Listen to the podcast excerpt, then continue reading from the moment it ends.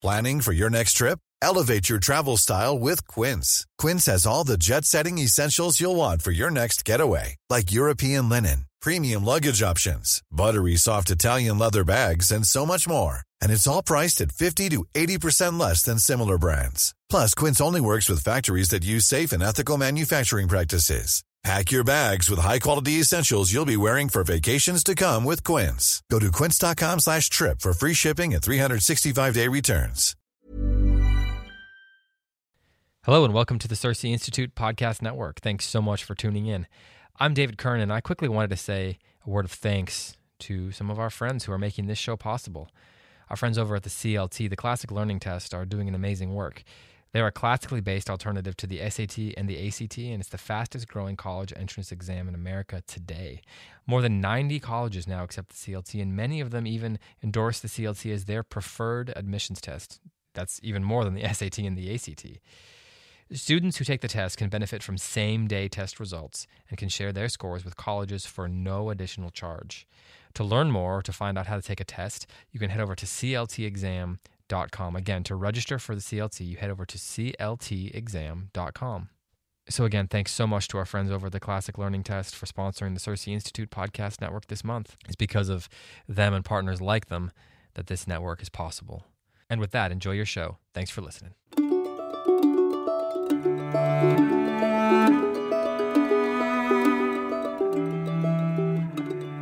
Hi again, and welcome to Ask Andrew, which is Ask Andrew and Karen this time again. Third time in a row. Makes me happy. It's good to have you with me. Thank you. Got anything you want to say? Nope. No? Okay. well, all right then. As you can tell, Karen is the talkative one between us. So the, the question last time was what is the classical curriculum? And I argued that the curriculum is not the books that you read and it's not the subjects that you study. Instead, it's the arts that you learn, the seven liberating arts of truth, perception, and harmony. And those arts enable you to discover truth or knowledge of truth, which is divided into basically four sciences that are pyramidal. There are foundational sciences and higher sciences the physical sciences are actually the lowest level of science. They're predictable and numerical for the most part. And then they're and, and testable. Then there is the moral sciences in which degrees of certainty are much less precise and you can't determine what the economy, for example, is going to do in seven years, the way you can determine what a spaceship is going to do in seven years. Then there are the um, philosophical or moral, um, metaphysical sciences, which is the tough stuff, and then the theological sciences, which is the impossible stuff. We need revelation for that.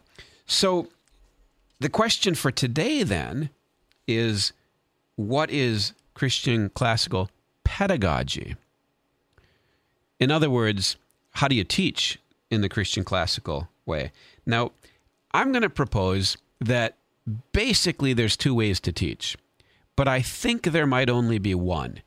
And this is important because in modern um, approaches to learning, we focus so much on breaking things down and cutting them up and identifying differences that we've found about 4,000 methods of teaching.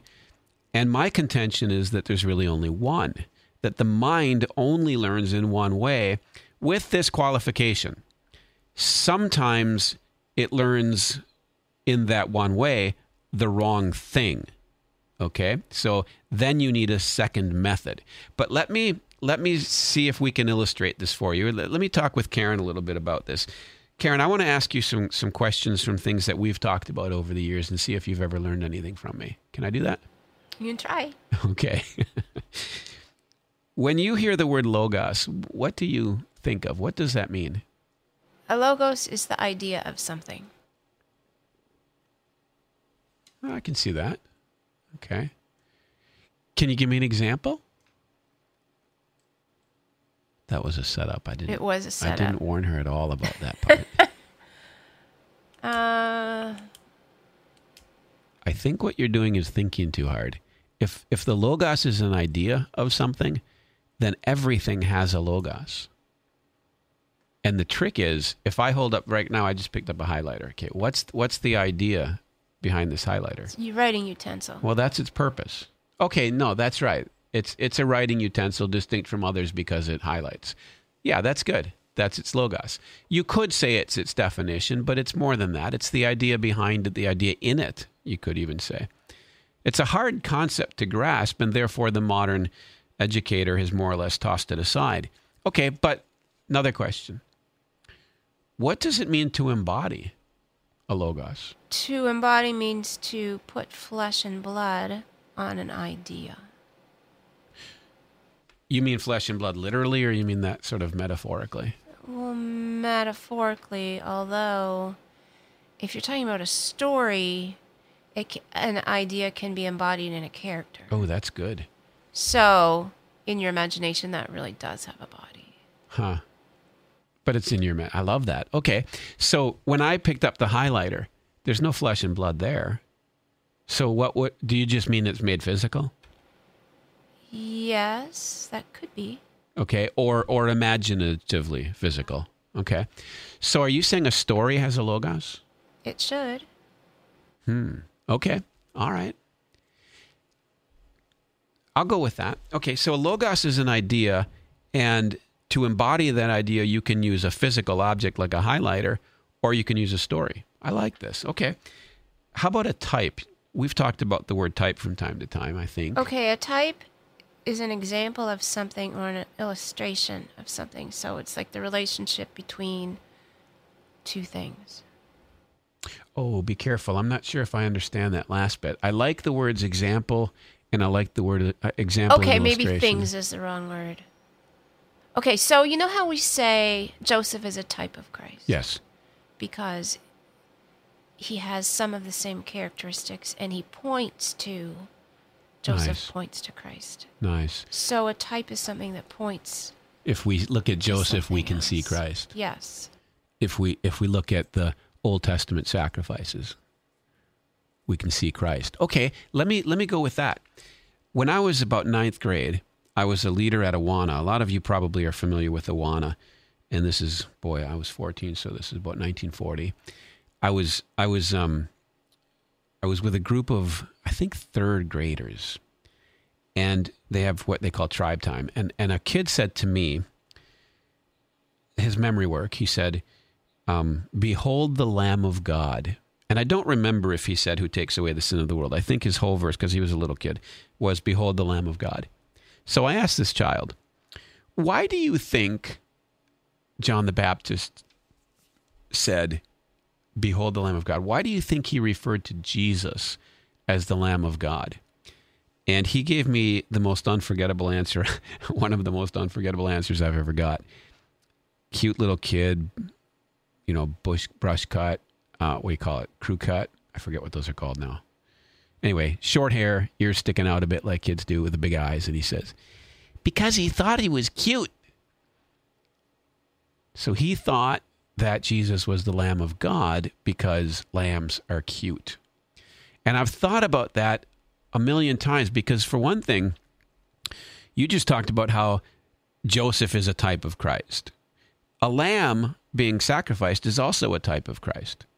But a lamb being sacrificed, do you, when you think of a lamb being sacrificed, do you think, oh, how cute? No. It's bloody and gross, isn't it? So then I ask, well, why did this child say he thought he was cute? Why did that child think that lambs are cute? Because what he knows of lambs, knew of lambs, was their cuteness. That was the identifying quality for him. How do you a- uh, think he got that? that? was well from his stuffed animals or from the little pictures of, or maybe because you see the pictures of of Jesus with a lamb on his shoulders representing a child, and so if uh, he he he obviously hasn't lived on a farm, so his you know he thinks of lambs as cute, and and that image to him is beautiful, and so he could apply that to Jesus. Now, here's a question Was he right?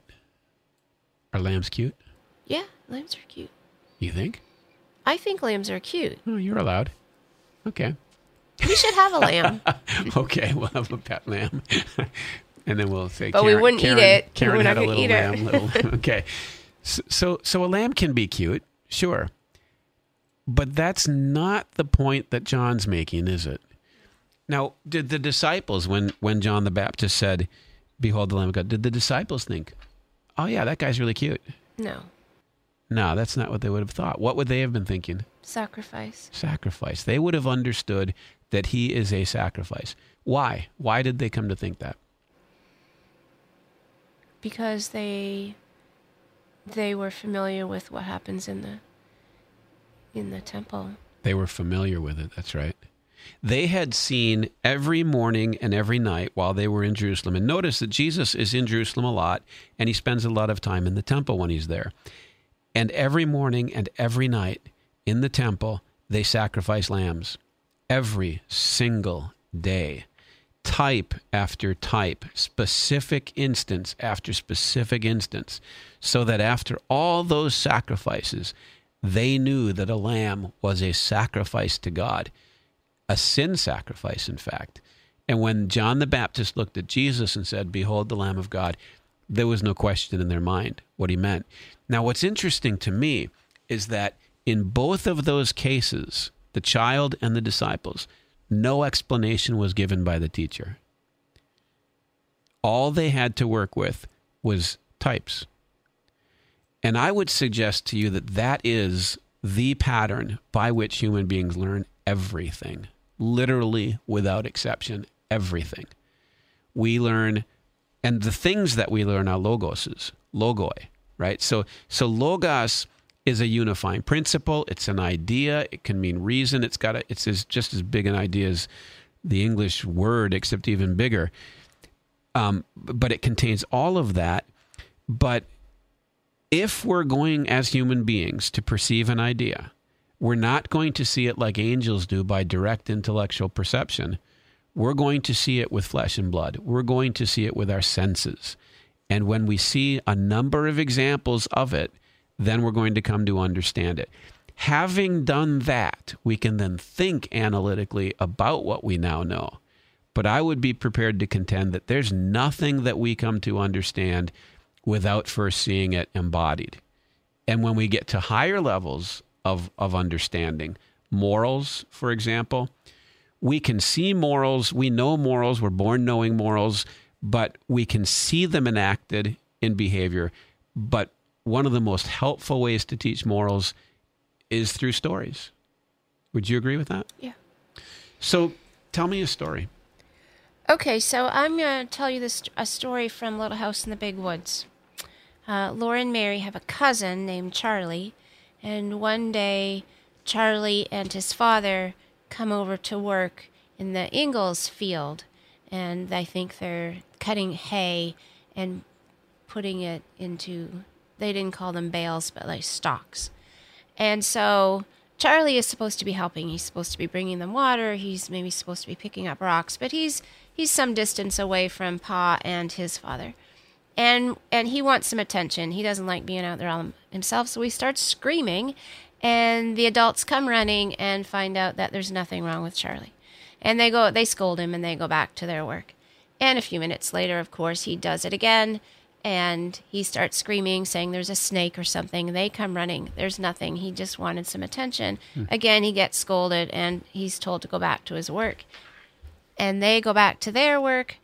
And of course, the third time, he starts screaming and screaming and screaming and they don't come and they're not they're not in any rush to get to him and it turns out that he has stepped onto a a um, wasp nest in the ground and he's covered covered in wasp stings and his his body is beginning to swell up and when they get to him and they take him home and of course his mother and uh, Laura's mother are are attentive to him and they wrap him in mud. They have to make mud and they put it all over his body and they wrap him in these long white claws and there he is wrapped up like a mum- mummy miserable and um, he has and Laura and Mary and their and his his her mom and pa have a discussion about how he got what he deserved, and then um, one of the girls says, but he didn't even say a lie. He didn't say anything. And then the discussion is, well, can you lie without speaking? Was he? He was just screaming. And sometimes you can lie by not saying the truth, and sometimes you can lie when you when you imply something that is not true. And that's the story of Charlie and the Bees. You know, I love that story because because he lied by giving types. Right? You've got what they had, what the people listening to him scream had was three examples, three types of him screaming. And learning from the first two types, they learned that when he screams, nothing's happening. But it turned out that they learned a falsehood and he paid the price for it. So that's that's superb. Now, compare the story that you just told to the story that I was telling about the kid and the lamb. The learning experience of the child learning about a lamb being cute, the disciples learning that a lamb is a sacrifice, and and Charlie's relatives learning that he's a liar. What happened the same every time? Information was communicated. How? Uh, with Charlie, No, You- what was the same? What was the same? each time? How was the information communicated in all three stories?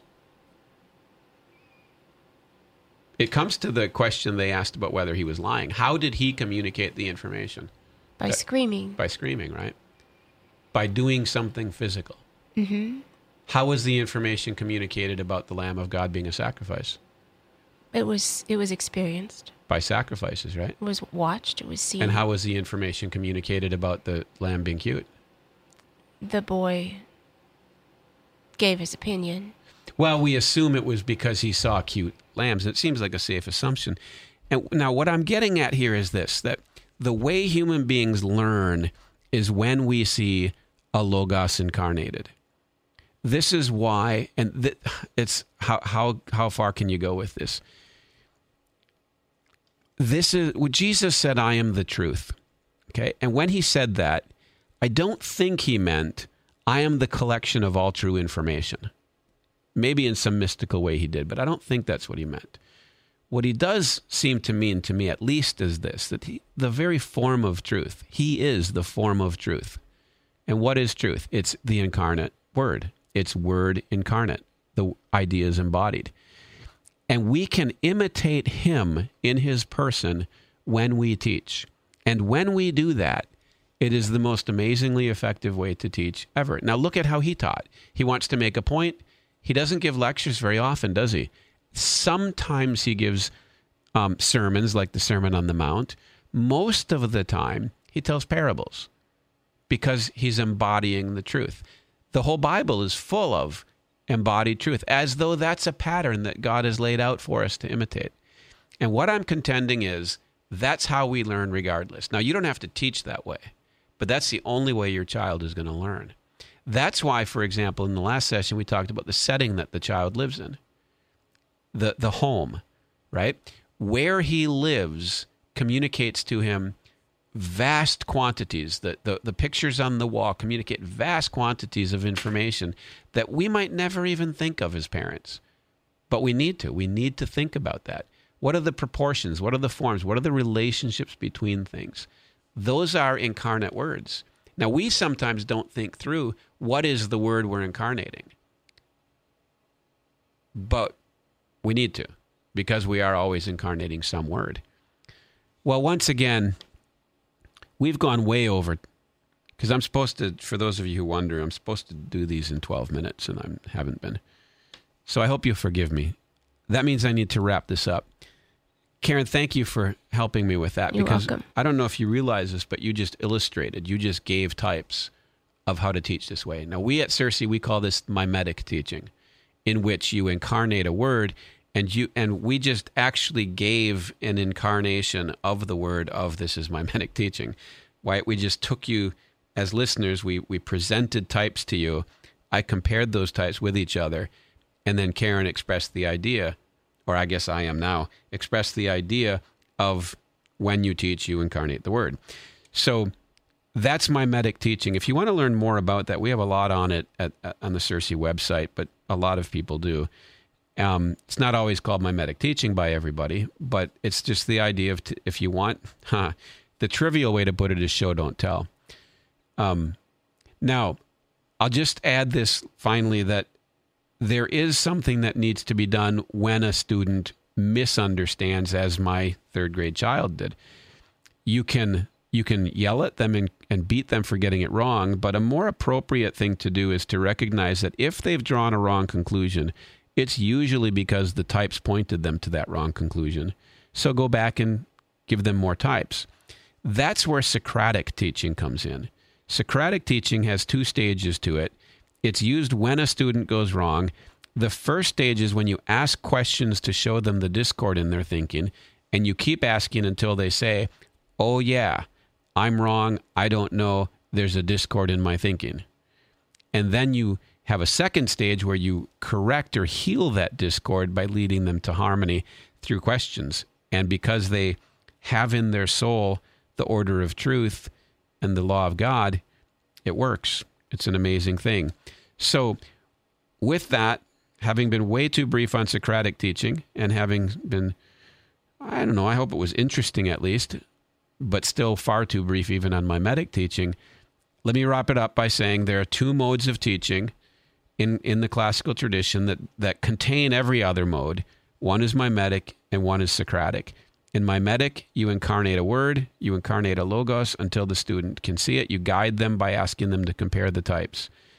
In Socratic teaching, when they have a discord in their minds, you help them see that discord or inconsistency gently. When they admit it's there, you then lead them on the path toward whole mindedness. That's why math is so important. All right, way too long, forgive me, but thanks, Karen. You're welcome. May the Lord remember you in his kingdom.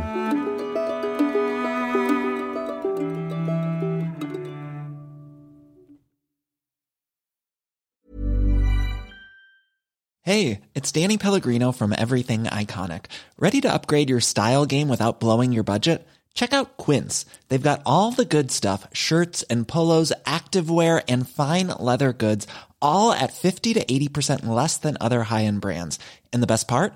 They're all about safe, ethical, and responsible manufacturing. Get that luxury vibe without the luxury price tag. Hit up quince.com slash upgrade for free shipping and 365 day returns on your next order. That's quince.com slash upgrade.